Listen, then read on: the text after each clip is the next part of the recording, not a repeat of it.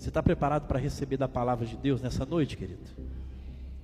Amém. Abra sua Bíblia em Apocalipse, capítulo 1. Apocalipse, capítulo 1. Nós vamos ler a partir do verso de número 1.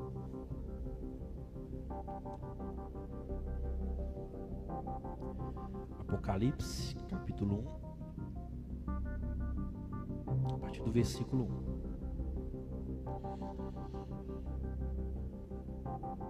A Bíblia vai dizer: Revelação de Jesus Cristo, que deu-lhe de mostrar aos seus servos as coisas que em breve devem acontecer, enviando por intermédio do seu anjo, notificou ao seu servo João, o qual atestou a palavra de Deus e o testemunho de Jesus Cristo quanto a tudo o que viu. Bem-aventurado aqueles que leem e aqueles que ouvem as palavras da profecia e guardam as coisas nela escritas, pois o tempo está próximo. João, as sete igrejas que se encontram na Ásia, graça e paz a vós outros da parte daquele que é, que era e que há de vir, da parte dos sete Espíritos que se acham diante do seu trono, e da parte de Jesus Cristo, a fim, a fiel testemunha, o primogênito dos mortos e o soberano dos reis da terra, aquele que nos ama e, pelo seu sangue, nos libertou dos nossos pecados. E nos constituiu reinos sacerdotes para o seu Deus e Pai e a Ele a glória e o domínio pelos séculos dos séculos. Amém. Eis que vem com as nuvens, e todo olho verá, até quantos os transpassaram, e todas as tribos da terra se lamentarão sobre ele. Certamente, Amém. Eu sou o Alfa e o Ômega, diz o Senhor Deus, aquele que é, que era e que há de vir, o Todo-Poderoso. Amém? Vamos orar, feche os seus olhos. Pai, nós carecemos da tua voz, nós carecemos do seu Santo Espírito, nós carecemos, ó Pai, da revelação da tua palavra. E nós clamamos essa noite que possamos te ouvir, que nada venha tirar a nossa atenção disso que é tão revelador e tão acalentador ao nosso coração. Silencia as outras vozes dentro de nós, Jesus e que possamos focar na verdade bíblica, aquilo que o Senhor quer falar para nós nessa noite. Que o nosso coração esteja aberto, sensível a ouvir a tua voz. Eu oro no nome de Jesus. Amém e amém. Amém, queridos. O tema dessa mensagem é Apocalipse, uma mensagem urgente para a igreja. Então, nesse momento, desde o início, eu preciso que você preste bastante atenção, porque é uma mensagem bem didática. Nós vamos introduzir aqui o livro de Apocalipse e eu tenho certeza que você entenderá algo que você ainda não entendeu desse livro tão maravilhoso que é o livro do Apocalipse. Amém? Há dois fatores que contribuem para que os muitos crentes evitem ler o livro de Apocalipse. Muitas pessoas têm medo do livro do Apocalipse. Outras, porém, acham que o livro de Apocalipse é um livro selado, que trata de coisas encobertas, revelações que eu e você, como seres humanos, é, de certa forma não entenderíamos. Algumas pessoas, elas têm medo e outras não conseguem entender o que diz o livro de Apocalipse. Mas na verdade, o livro de Apocalipse é completamente o oposto disso. Porque Apocalipse significa tirar o véu, descobrir, revelar o que está escondido. Apocalipse é uma revelação. Apocalipse é um descortinar dos nossos olhos.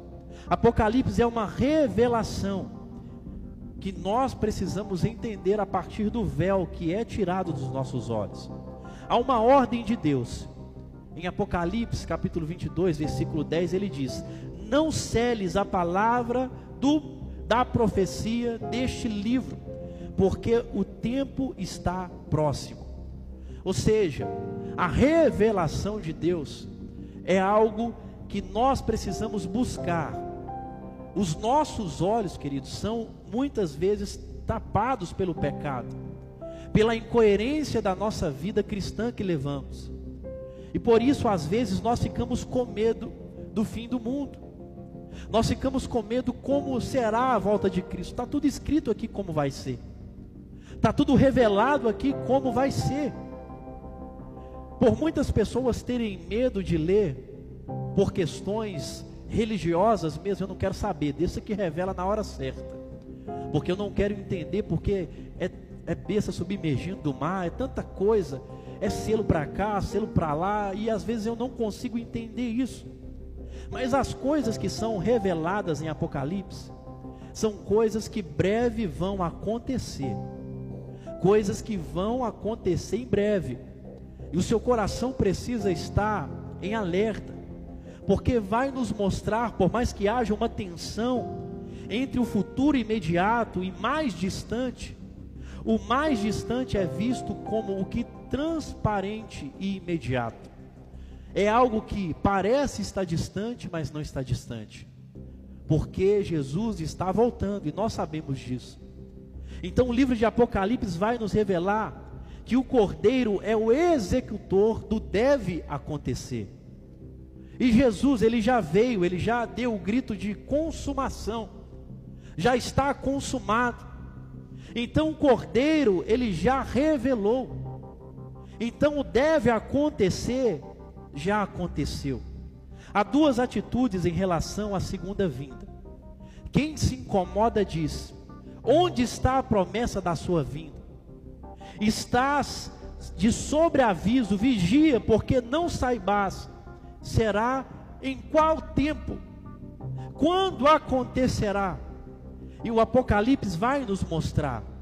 Muitas pessoas que voltam para essa ideia de são palavras encobertas. É algo que não vamos entender. Querido, se não fosse para nós entendermos, não estaria escrito no livro.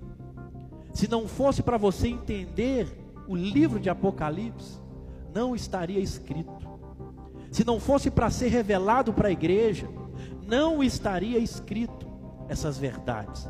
Se está aqui escrita é porque há uma revelação que eu entendo. A partir de uma dedicação, a partir de um desvendar, de um descortinar dos meus olhos, até mesmo do meu intelecto, até mesmo no meu espírito, eu não posso me acomodar e pensar aonde está as promessas do Apocalipse. Será que eu vou ficar para a grande tribulação? Será que eu não vou ficar? Querido, não importa isso. Importa que o seu nome está escrito no livro da vida, que o Cordeiro deu a sua vida para que isso fosse feito.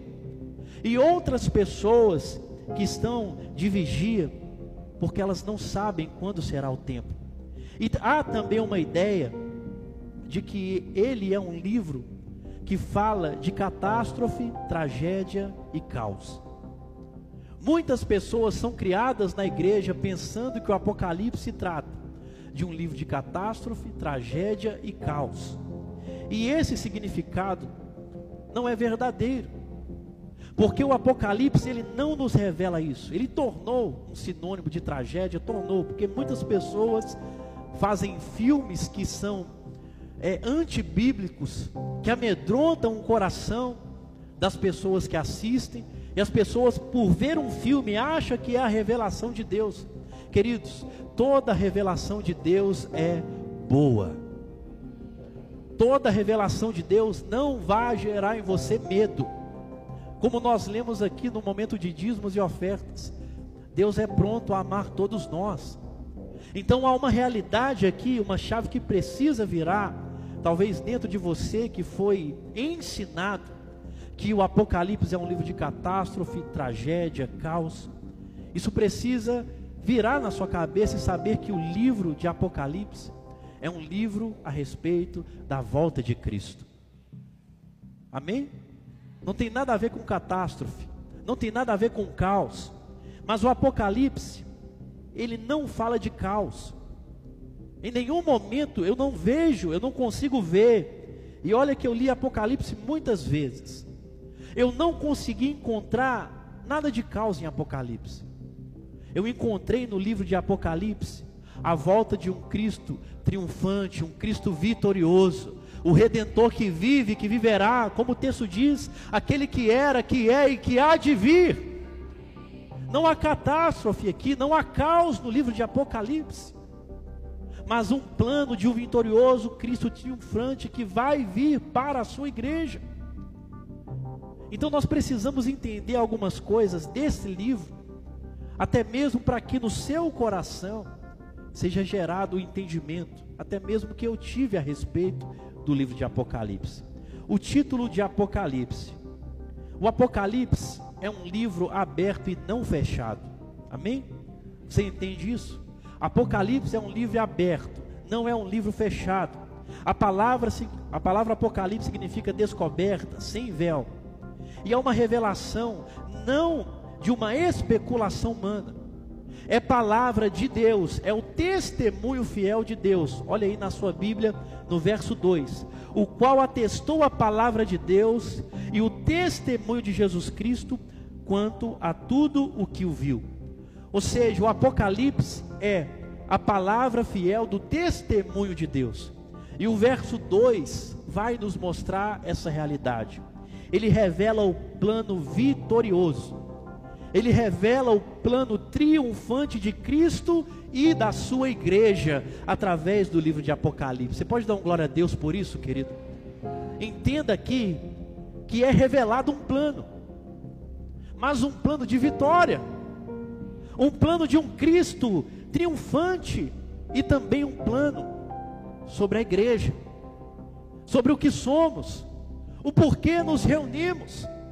Então o Apocalipse vai nos trazer essa revelação a sua vitória absoluta contra todos os inimigos. Ele vai nos mostrar que Jesus já venceu os inimigos. Então é uma revelação absoluta contra todos os seus inimigos. Ele vai nos mostrar também uma revelação de uma vitória sobre a meretriz, a besta, o falso profeta. Vai nos mostrar uma vitória sobre o, da, o dragão, os incrédulos e também a morte. O livro de Apocalipse vai nos mostrar a vitória de Jesus sobre todas essas coisas. E o Apocalipse mostra que o último capítulo da história não será uma tragédia, mas será de uma retumbante vitória do Cordeiro de Deus. Amém? Dá um amém mais forte, querido. Preste atenção no que eu estou trazendo para você essa noite, pelo amor de Deus. Porque não tem a ver com tragédia não tem a ver com caos, mas com a volta de Cristo, do Cordeiro de Deus, o Rei dos Reis, o Senhor dos Senhores, está revelando a sua segunda volta para nós a partir do livro de Apocalipse. O Apocalipse não é revelação apenas das últimas coisas, mas é sobretudo do Cristo vencedor e glorioso. O Apocalipse não fala tanto de fatos, mas o Apocalipse fala de uma pessoa. Nunca foi sobre fatos. A Bíblia nunca foi sobre fatos. A Bíblia é sobre uma pessoa. E o Apocalipse é fundamentalmente a revelação de Cristo e não apenas dos eventos futuros. No versículo 1 a gente leu que é a revelação de Jesus Cristo que lhe deu para mostrar aos seus servos as coisas que em breve deve acontecer. Em Apocalipse nós vemos aqui nesse primeiro verso que a revelação de Cristo sobre a sua igreja não é apenas sobre as coisas do futuro, mas a pessoa que está lá no futuro. Essa pessoa que é revelada para nós a partir do livro de Apocalipse ela também está no presente, ela está aqui agora, ela está aqui nesse momento. A mesma pessoa. E você não pode divorciar a profecia da pessoa de Jesus Cristo. O Apocalipse não é revelação de João, mas é a revelação de Jesus Cristo a João. Amém? Não é a revelação de João, Apocalipse é a revelação de João, não. É a revelação de Jesus Cristo para João. Cristo veio ao mundo para revelar ao Pai. João 17,6. E no Apocalipse é o Pai que quem revela ao Filho. Nós vemos aqui no primeiro versículo que lemos que Deus está anunciando o seu filho Jesus. Amém, irmãos? E como que ele revela? Como que Deus revela o seu filho Jesus? Ele revela como servo, lavando os pés dos discípulos. Ele revela uma ovelha muda que vai ao matadouro. Ele revela Cristo como um homem que se que homens que escondem o seu rosto diante dele. Ele revela Cristo, aquele que está pregado na cruz com o rosto cheio de sangue. Como que Deus Pai revela Jesus como seu filho? Ele revela Jesus como aquele que tem as mãos atadas e os pés pregados nas cru, na cruz? Absolutamente não, meus irmãos. A revelação do noivo da igreja pelo Pai de Cristo é: seus cabelos não estão cheios de sangue, mas estão alvos como a neve. Os cabelos deles não está sujo de sangue, está alvo como a neve. Os seus olhos não estão inchados, mas são como chamas de fogo. Perceba como Deus revela Jesus como seu filho. Nós não podemos olhar para um Cristo do filme Paixão de Cristo e olhar através daquilo e basear a minha fé naquilo. Porque os cabelos de Jesus estão brancos como a neve, alvos como a neve. Os seus olhos não estão caídos e nem inchados por causa da surra que ele levou, mas os seus olhos brilham como chamas de fogo. Os seus pés não estão pregados na cruz, mas semelhantemente estão polidos como bronze. Jesus está vivo. A voz dele não está rouca, porque a língua está colada no céu da boca por causa da incessante sede que ele sente. Mas a voz dele é como a voz de muitas águas. Jesus está vivo. As suas mãos não estão pregadas, mas ele segura a igreja, a história em suas onipotentes mãos. Há poder nas mãos de Jesus. A igreja está segura nas mãos de Jesus. Nós não precisamos ter medo de nada, porque Ele não perdeu o controle. Seu rosto não está desfigurado, mas o rosto de Jesus brilha como o sol da justiça. Ele vive, ele reina. E o objetivo, querido, do livro de Apocalipse, não é nos dar uma tabela do tempo do fim, mas é nos revelar o noivo glorioso da igreja, o supremo conquistador. Então, quando você olhar para a pessoa de Jesus, saiba que tudo isso que eu disse para você é como o Pai dele revela ele através do livro de Apocalipse. Um Cristo vencedor, um Cristo que venceu a morte Amém? Um Cristo que venceu a morte. A igreja ela precisa olhar para a supremacia do Senhor. Durante a sua primeira vinda gloriosa de Cristo, estava encoberta. Ele viveu e se esvaziou de sua glória. Por isso que muitos não o reconheceram. Por isso que muito, muitos olharam para Cristo e não o reconheceram, porque ele se esvaziou de sua glória.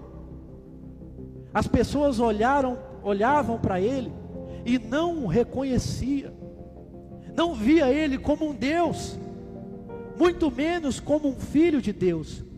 Mas na segunda vinda de Cristo, a sua glória será auto-evidente. Todo joelho vai se dobrar, toda língua vai confessar que Ele é Jesus, o Filho de Deus. Ninguém vai duvidar. Você pode ver Marcos capítulo 14, 61, Apocalipse 1, 7. A Bíblia vai nos dizer que eis que vem com as nuvens e todo olho verá. Até quantos os transpassaram, aqueles que afrontaram Jesus, aqueles que mataram Jesus, vai ver Jesus com seus próprios olhos. E vão ver esse Jesus com os cabelos alvos como a neve. Aqueles que viram o cabelo de Jesus cheio de sangue. Aqueles que viram Jesus pregado na cruz do Calvário. Agora eles vão contemplar Jesus ressurreto. Jesus vestido, vestido como um rei, com a coroa na sua cabeça, vindo resgatar a sua noiva, que é a igreja de Cristo. O autor do livro de Apocalipse, Deus tem planos distintos ao usar os seus servos. Deus ele vai usar você para uma grande obra. Deus ele tem planos distintos ao usar os seus servos. O Espírito Santo usou João para escrever quatro evangelhos, as cartas e o Apocalipse. O Espírito usou a vida de João. João escreve, João participa. E o objetivo do Evangelho é alertar as pessoas a crerem em Cristo. O objetivo das cartas é encorajar os crentes a terem a vida eterna.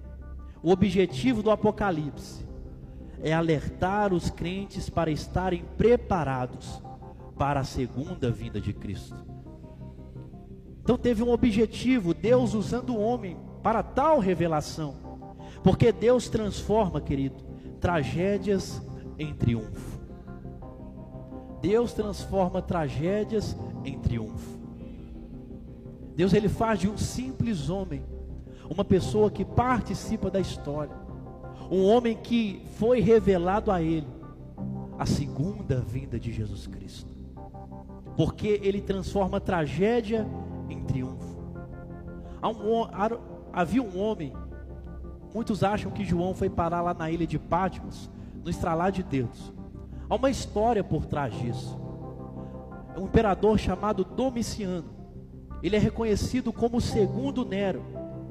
E ele arrogou para si, ele se denominou Rei, Senhor, Deus. Esse Domiciano, ele achava que ele era Deus. Ele falava para as pessoas que ele era Deus. E esse imperador foi quem baniu João para a ilha de Patmos, uma colônia que era penal na costa da Ásia Menor. Todas as pessoas, queridos, que afrontavam esse homem, ele arrumava um jeito de exilar essas pessoas. Mas ao mesmo tempo em que se achava fisicamente em Patmos, João estava com seu corpo físico em Patmos. Ao mesmo tempo, ele achou-se também em espírito e Deus abriu os céus e revelou a ele as coisas que em breve haviam de acontecer. Ele estava exilado, corpo físico, como meu corpo, como seu corpo. Mas quando João estava lá, ele também se achou em espírito.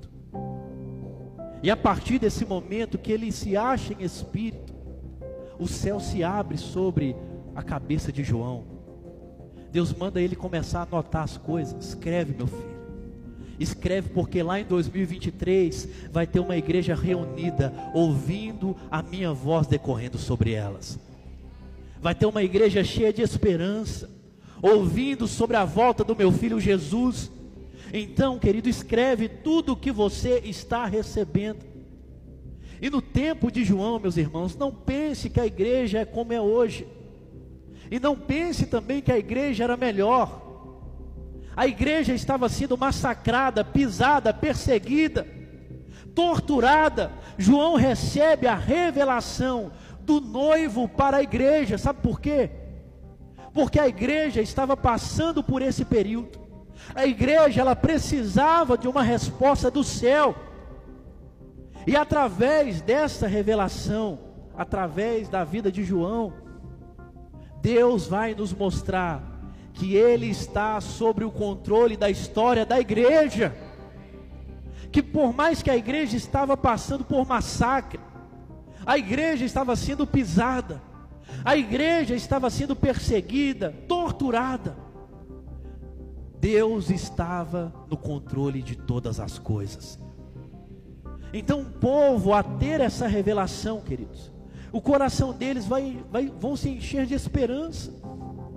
Porque mesmo eu passando pelo que eu passo, Mesmo eu vivendo coisas que eu não entendo, mesmo eu sendo perseguido, massacrado, mesmo eu passando dificuldades, Deus está no controle da história da igreja e eu sou a igreja de Cristo.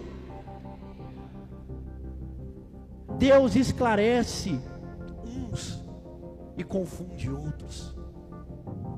O livro de Apocalipse é um livro altamente simbólico. Por que, que ele é simbólico? É como as parábolas.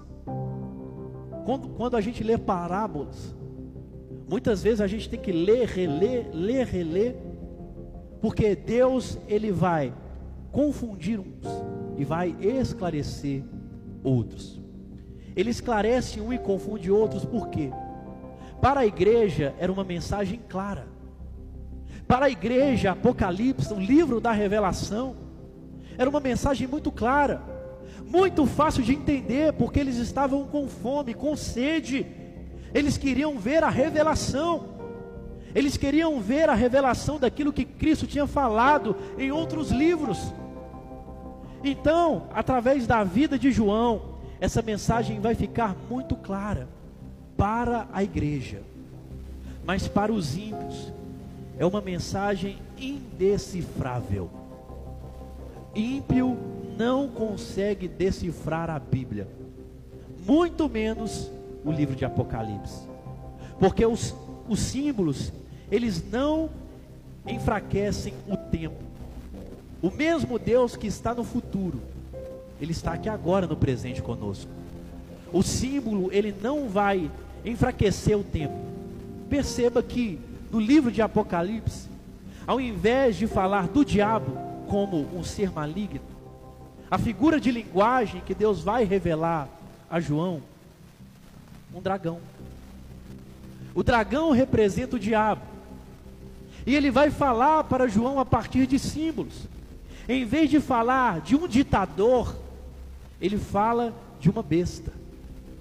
Ao invés de falar de um sistema sedutor, falou de uma meretriz, Babilônia, a grande. Ou seja, ele vai falar através de símbolos que para a igreja é uma mensagem clara. O dragão representa o diabo. O ditador representado pela besta. A besta representada pelo ditador. E a meretriz representada pela Babilônia. Deus se revelando de uma forma tão clara para a igreja, que logo, logo os irmãos entenderam. Entenderam por quê? Porque eles eram leitores do livro de Apocalipse.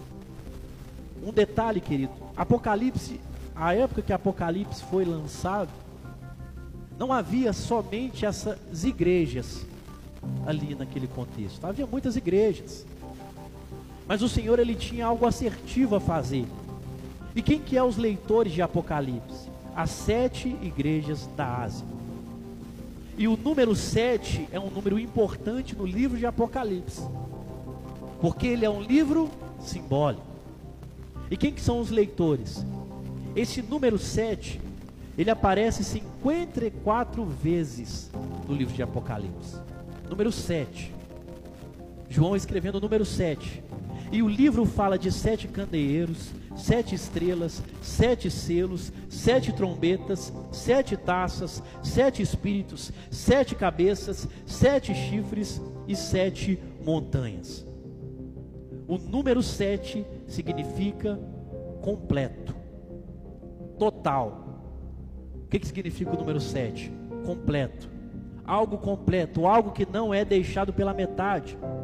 Havia mais de sete igrejas na, no contexto da Ásia Menor.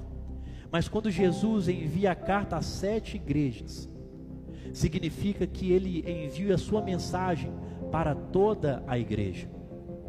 Ele envia mensagem para toda a igreja, em todos os lugares e também em todos os tempos. Ou seja, as cartas não é uma que serve para a igreja de hoje, todas se encaixam na igreja de hoje. Amém? Ah, essa carta parece com a minha igreja, não, querido. A carta é para todas as igrejas. Então nós precisamos olhar esses textos com esses olhos. Ver aonde eu preciso mudar, aonde eu preciso melhorar, porque o livro também é para o meu tempo, o meu tempo futuro também, mas principalmente para o meu tempo presente, agora, amém? Não há nenhuma indicação nas sete igrejas que elas representam sete períodos sucessivos da história da igreja. João escolheu as sete igrejas para que elas servissem de representação a todas as igrejas, porque eram igrejas relevantes, igrejas que a voz alcançava vários lugares, igrejas que tinham a facilidade de colocar o pergaminho no bolso de um cavaleiro e o cavaleiro chegar até a outra igreja e eles lerem ali o que estava escrito e sendo revelado para a igreja. Apocalipse era e é uma carta para toda a igreja. Você entende isso em nome de Jesus?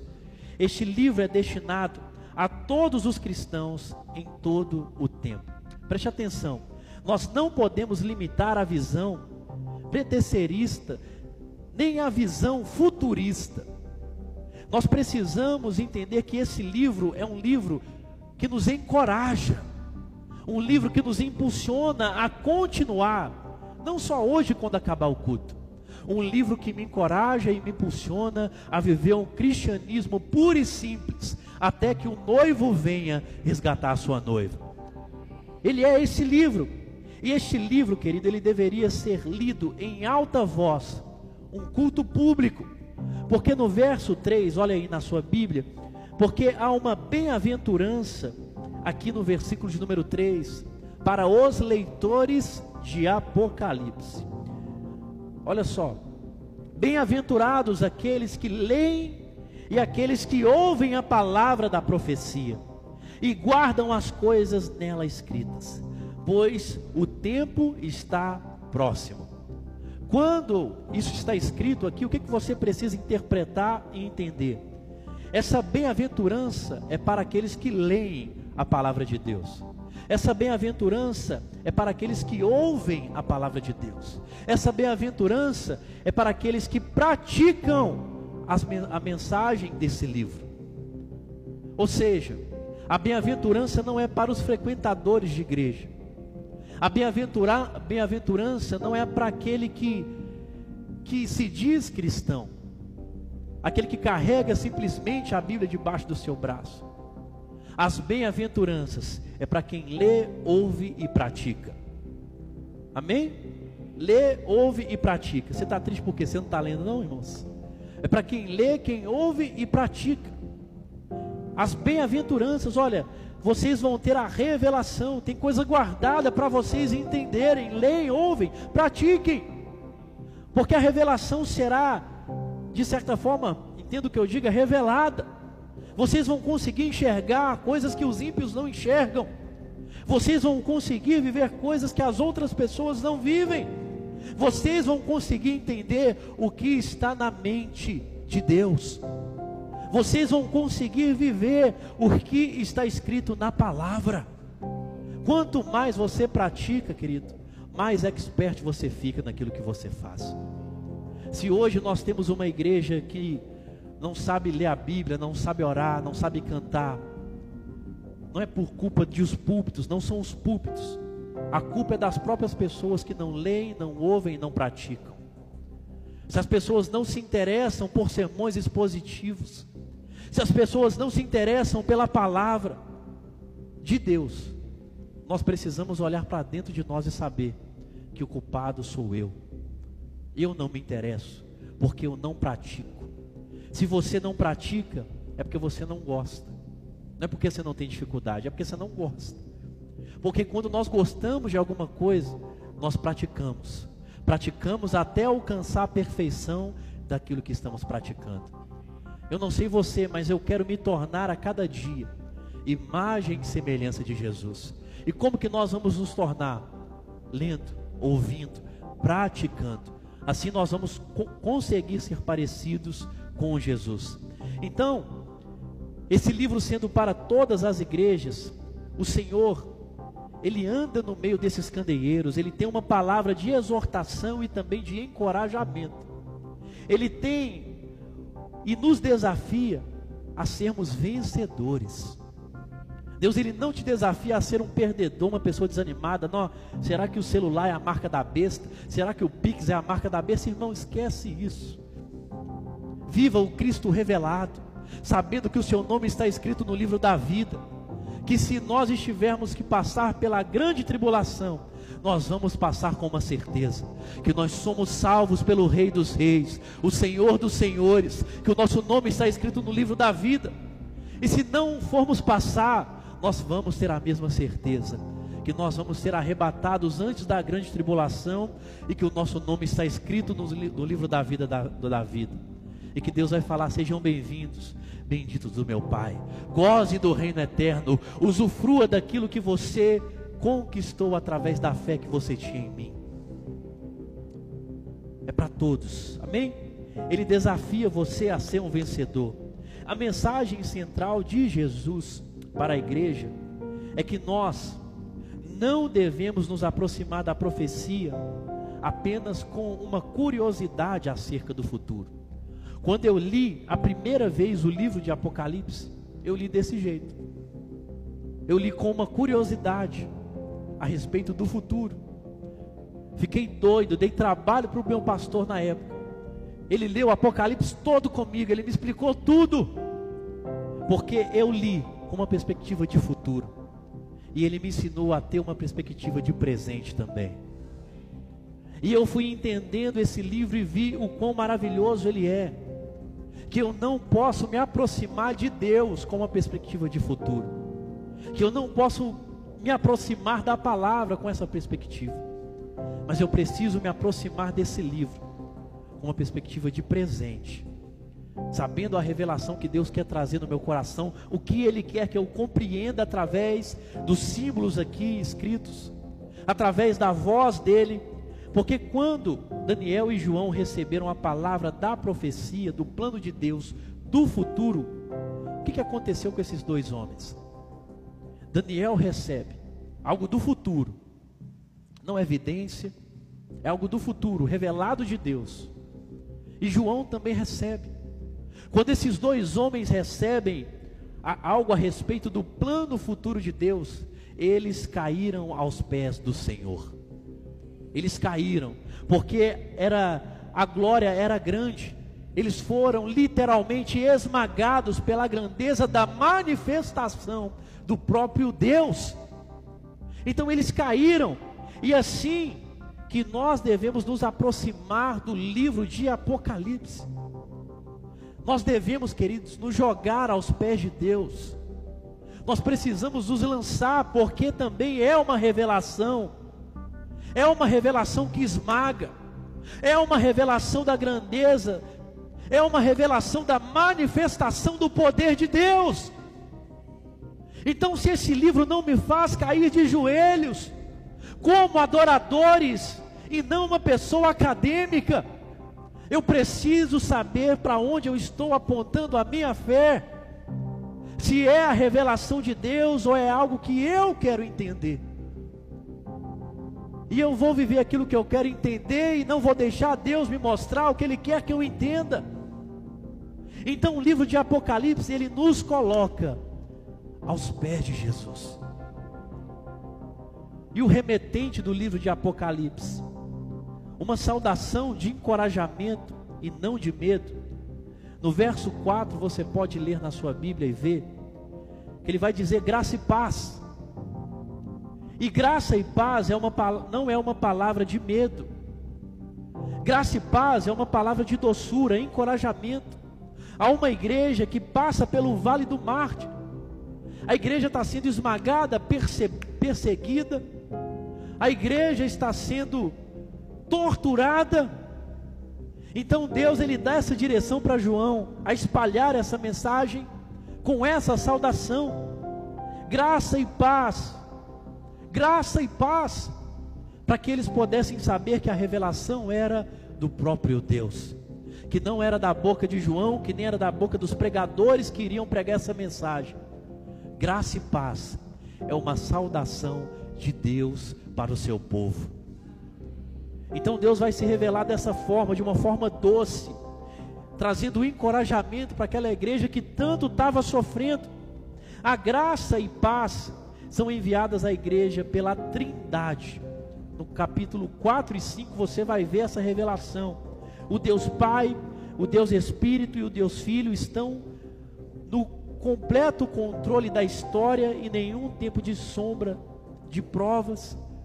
Eles não precisavam enviar à igreja uma mensagem que não fosse essa. A mensagem era essa.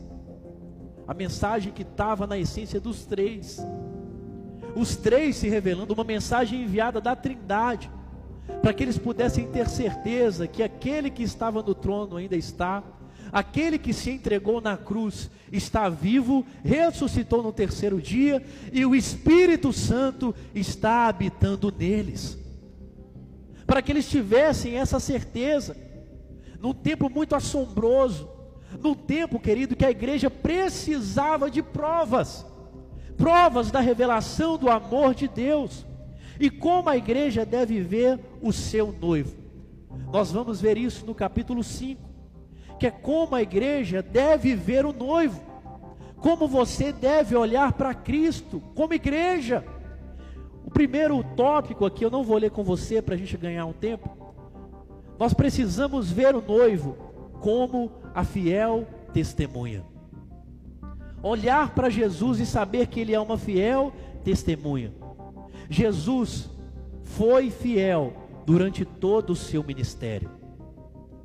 Ele nunca deixou de testemunhar sobre o Pai.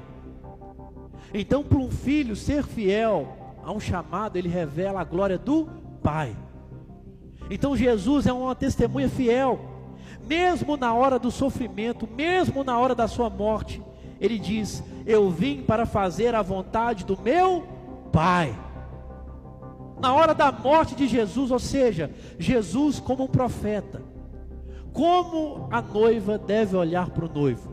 Como uma testemunha fiel, como um profeta. Jesus foi fiel. Segundo tópico, Jesus, devemos olhar Jesus como primogênito dos mortos. Jesus foi o primeiro a ressuscitar em glória. Vou repetir: Jesus foi o primeiro a ressuscitar em glória. Em breve seremos nós, irmãos, o nome de Jesus, ressuscitando em glória. E esse Jesus que ressuscitou em glória, ele está vivo para todo sempre. Sempre, sempre. Jesus está vivo e ele era o primogênito, porque ele era o primeiro da fila. Nós, como igreja, estamos logo atrás de Jesus. Nós vamos ressuscitar em glória, queridos. Nós vamos ressuscitar em glória. Jesus ele matou a morte para que isso viesse a acontecer. Jesus ele venceu, ele matou a morte para que houvesse vida eterna. Ele venceu nosso último inimigo. Qual que é o último inimigo do ser humano? A morte. Jesus venceu o seu último inimigo. Você não está aqui comigo, não. Jesus venceu o seu último inimigo, querido. Ele venceu, não a morte. Uma igreja que está enfrentando perseguição, eles precisavam saber que Deus venceu o poder da morte. Uma igreja que estava sendo torturada, ao ponto de sacrificarem cristãos em praça pública. Essa igreja precisava saber que Deus venceu o poder da morte, porque eles estavam sendo destroçados. A noiva do cordeiro não tem mais a morte em sua frente, mas atrás de si. Ou seja, esse primogênito dos mortos, ele é o nosso sacerdote. Então a igreja deve olhar para o noivo como sacerdote. Primeiro, como profeta. Segundo, como sacerdote. Terceiro tópico, devemos olhar para Jesus como soberano dos reis da terra. A igreja precisa ver Jesus como presidente dos presidentes. A igreja precisa ver Jesus, o poderoso dos poderosos. A igreja ela precisa olhar para Jesus, por quê? Como eles foram surpreendidos em Roma, que eles perceberam que Jesus estava acima do domínio de Roma. E nós sabemos pela história que Roma dominava. Era a época dos imperadores. Mas Jesus estava acima de todo o poder secular. Jesus estava acima de todo o poder otorgado pelo próprio homem, porque ele é poderoso, porque ele venceu a morte, então ele estava acima de Roma. Então, como que a igreja deve olhar para Jesus? Sabendo que ele está acima de qualquer império. Dá glória a Deus por isso, querido. Ele está acima de qualquer império. Ele está cobrindo as nações. Ele está acima do rei da terra, dos presidentes que ostentam o seu poder. Então a igreja deve olhar para Jesus como rei. Jesus é rei, profeta, sacerdote e rei. É assim que devemos olhar para Jesus. E como a igreja deve se posicionar diante do seu noivo. Tem noivo aqui? Como que a igreja deve se posicionar? No verso 5 e 6. Quando João vê a glória do noivo, ele prorrompe numa doxologia suprema, diante aqui da suprema glória de Cristo. João ficou vislumbrado, ele fica encantado com Cristo que foi revelado a ele. João está, querido, literalmente embriagado do Espírito Santo. Que ele estava ali naquela ilha, mas ele não estava ali naquela ilha. Ele estava ali exilado, mas ele estava contemplando o céu aberto. O próprio Deus revelando a ele. Então João está encantado, encantado com a glória de Deus. O seu coração se derrama em algo que a gente acha que é música. O coração de João se derrama em adoração. Adorar a Deus não é cantar, querido. Adorar a Deus é um estilo de vida. É um estilo de vida. E João, por ter esse estilo de vida, olha o que, que ele está vivendo. Os olhos de João est estão encantados com a tão glória de Deus. E por que a igreja deve adorar o noivo? Por que, que você deve adorar o noivo? Porque ele te ama.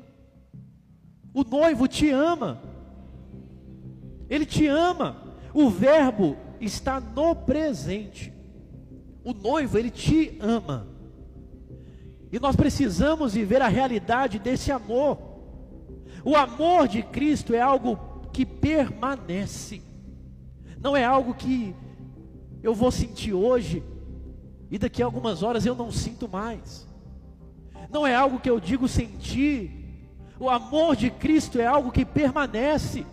Ele nos amou, ainda nos ama e ele nos amará até o fim. Esse é o amor de Deus. Porque devemos adorar o noivo? Porque ele nos libertou dos nossos pecados. Dão glória a Deus, um aleluia aí, querido. Ele nos libertou dos nossos pecados fala aqui de um ato de redenção concluído. No capítulo 5, versículo 9 de Apocalipse, a versão King James, ela diz que ele nos lavou. Cristo nos lavou. Nos lavou. Ele quebrou as amarras do pecado e nos limpou. Você está comigo aqui, irmãos? Olha o que, que Cristo fez. Pecado não é aquilo que você faz todo dia. Pecado é aquilo que você fazia, que você tinha consciência que você estava errado. E a partir disso, saiba que Ele te lavou disso. Ele te lavou do seu passado. O seu passado foi embora nas águas correntes que jorram do trono de Deus.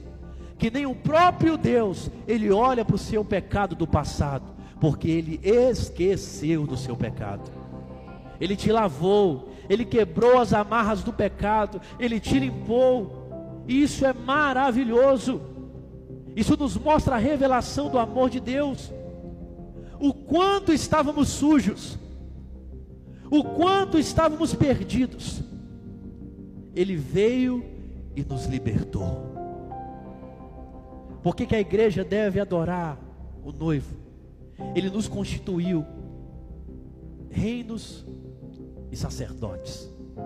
A igreja não foi amada e libertada para nada. Ele não fez isso por nada. O alvo do amor é nos constituir reis e sacerdotes para Deus. Não é você se tornar rei aqui. A Bíblia nos constitui sacerdotes e reis para Deus.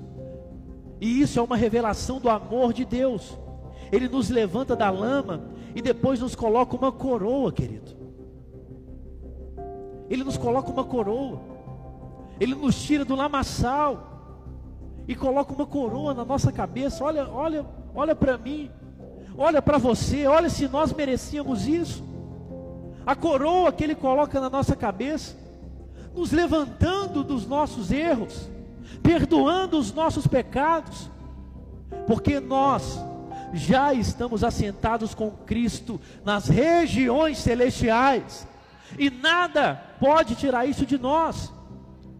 Nós haveremos, querido, de contemplar isso, nós haveremos de ver essa realidade, pois nós reinaremos com Ele depois que esse mundo passar para nós. Mas eu e você já estamos com Ele nas regiões celestiais. Nós somos amados por Ele.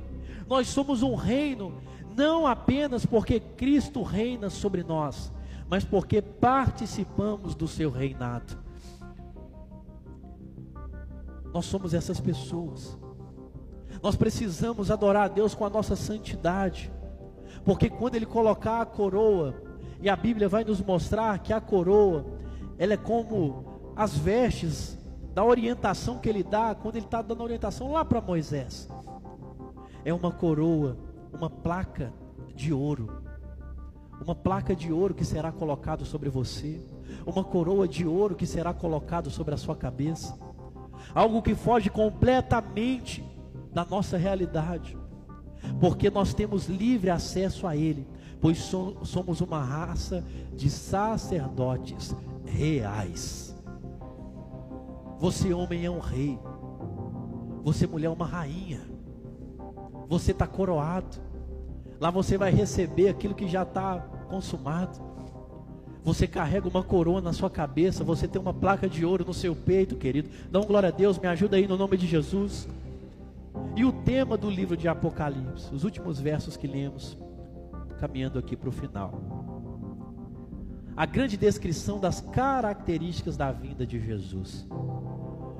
O grande tema do livro de Apocalipse é a glória e a vitória de Cristo na sua vinda.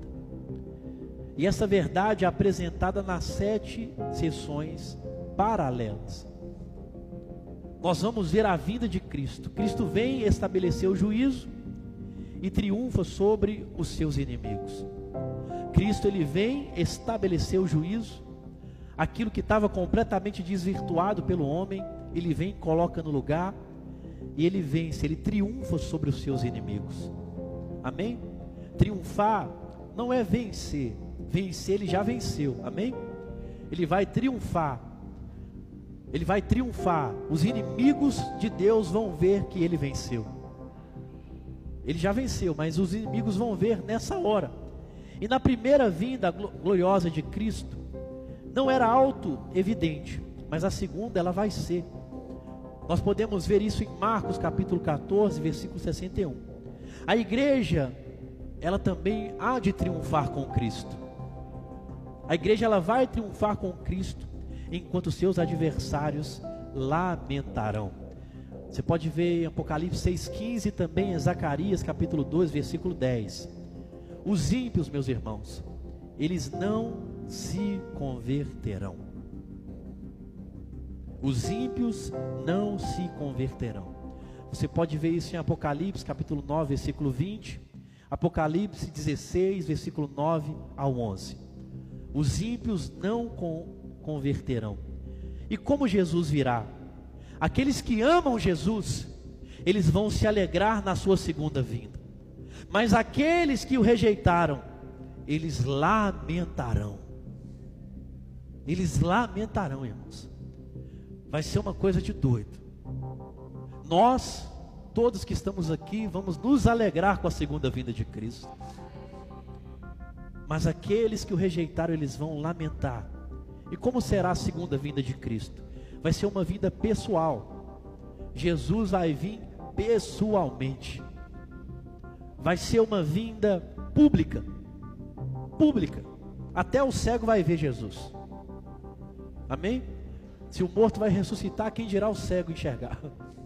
Todos vão contemplar, vai ser uma vinda pública. Vai ser o evento do momento, irmãos. Vai ser uma vinda visível, uma vinda poderosa e uma vinda para o juízo. Como que Jesus, como será a segunda vinda? Eu vou repetir para você, porque isso aqui é interessante saber. Uma vinda pessoal, uma vinda pública, uma vida, uma vinda visível, uma vinda poderosa e uma vinda para o juízo. Há uma descrição das características daquele que vem. Essas características são da sua eternidade e onipotência, são dadas para que Jesus se revele para o seu povo, em primeiro momento de uma forma muito poderosa, para executar o seu plano na história humana. A Bíblia vai dizer que toda língua vai confessar, todo joelho vai se dobrar, irá acontecer o The Walking Dead, zumbis vão andar, não é nada disso. Os mortos vão ver, eles vão, de certa forma, vão contemplar. Então, quem hoje está morto, nós, como batistas, talvez você pode crer de uma maneira diferente. Mas nós que já, as pessoas que já morreram, as que morreram em Cristo, elas estão neste momento contemplando o trono da graça de Deus. Aqueles que morreram sem Cristo, eles estão vendo o que eles fizeram. Mas quando Jesus vier, isso tudo vai se consumar.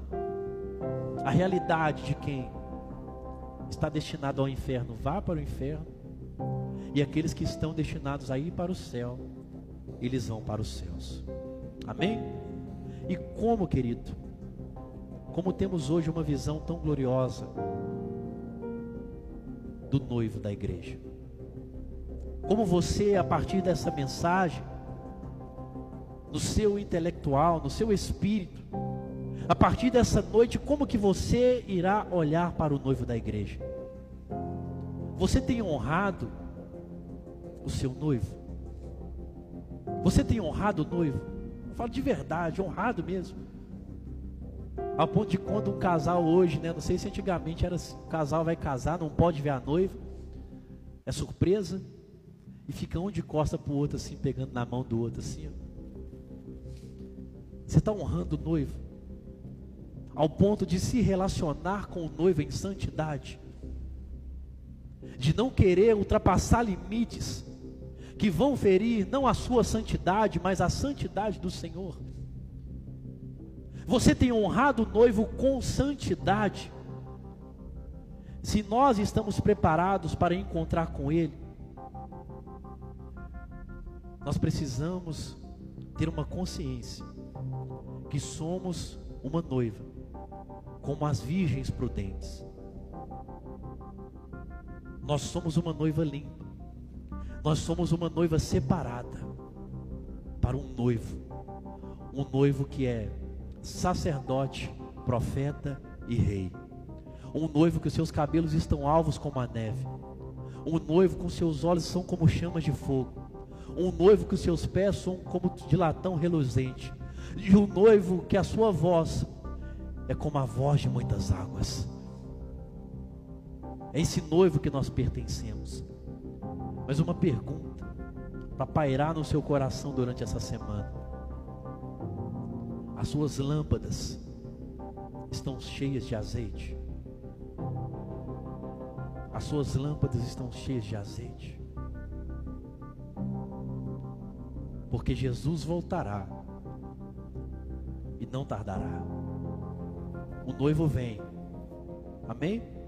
E nós, como noiva, estamos esperando Ele. Coloque a sua mão sobre o seu coração. Fica de pé de uma vez, é a nossa oração final. Espero que Deus tenha falado com você. Coloque a sua mão sobre o seu coração, feche os seus olhos.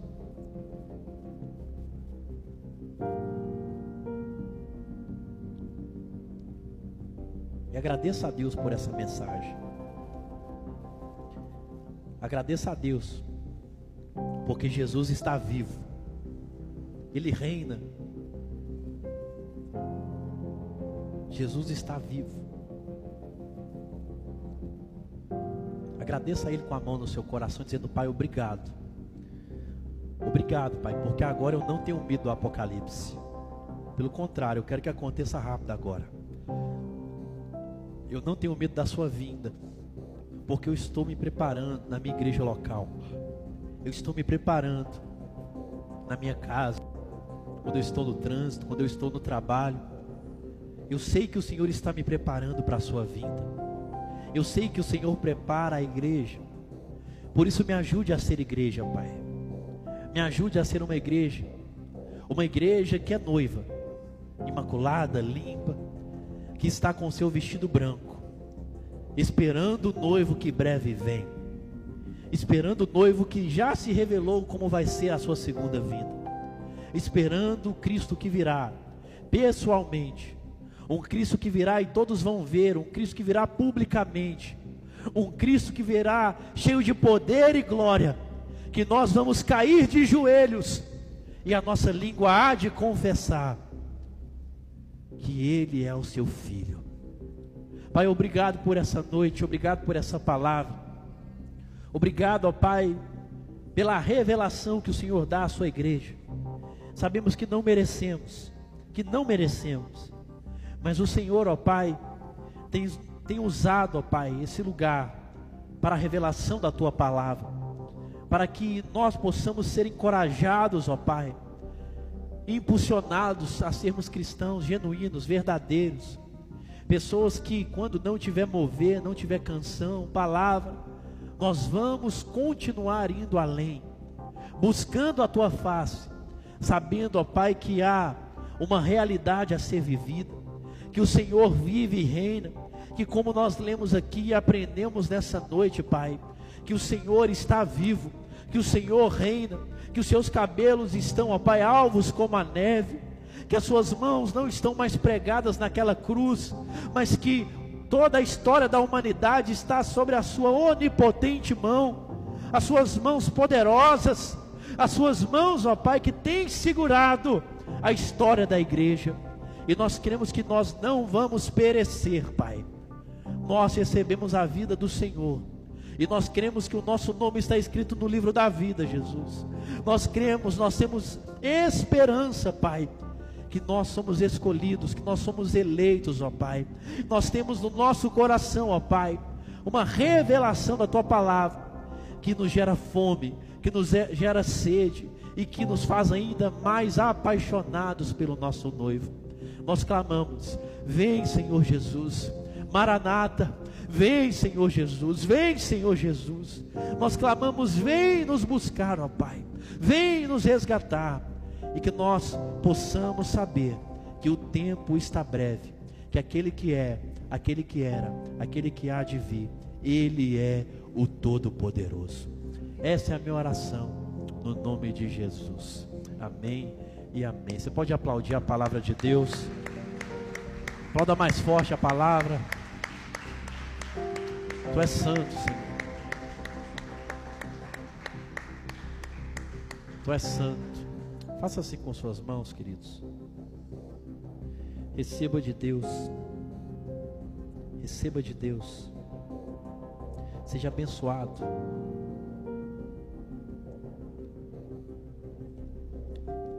Que a graça do Senhor Jesus Cristo, o amor de Deus o Pai e a comunhão do Espírito Santo sejam com todos vocês em nome de Jesus. Bem, faça uma oração silenciosa. Quero poder cumprimentar você lá na porta.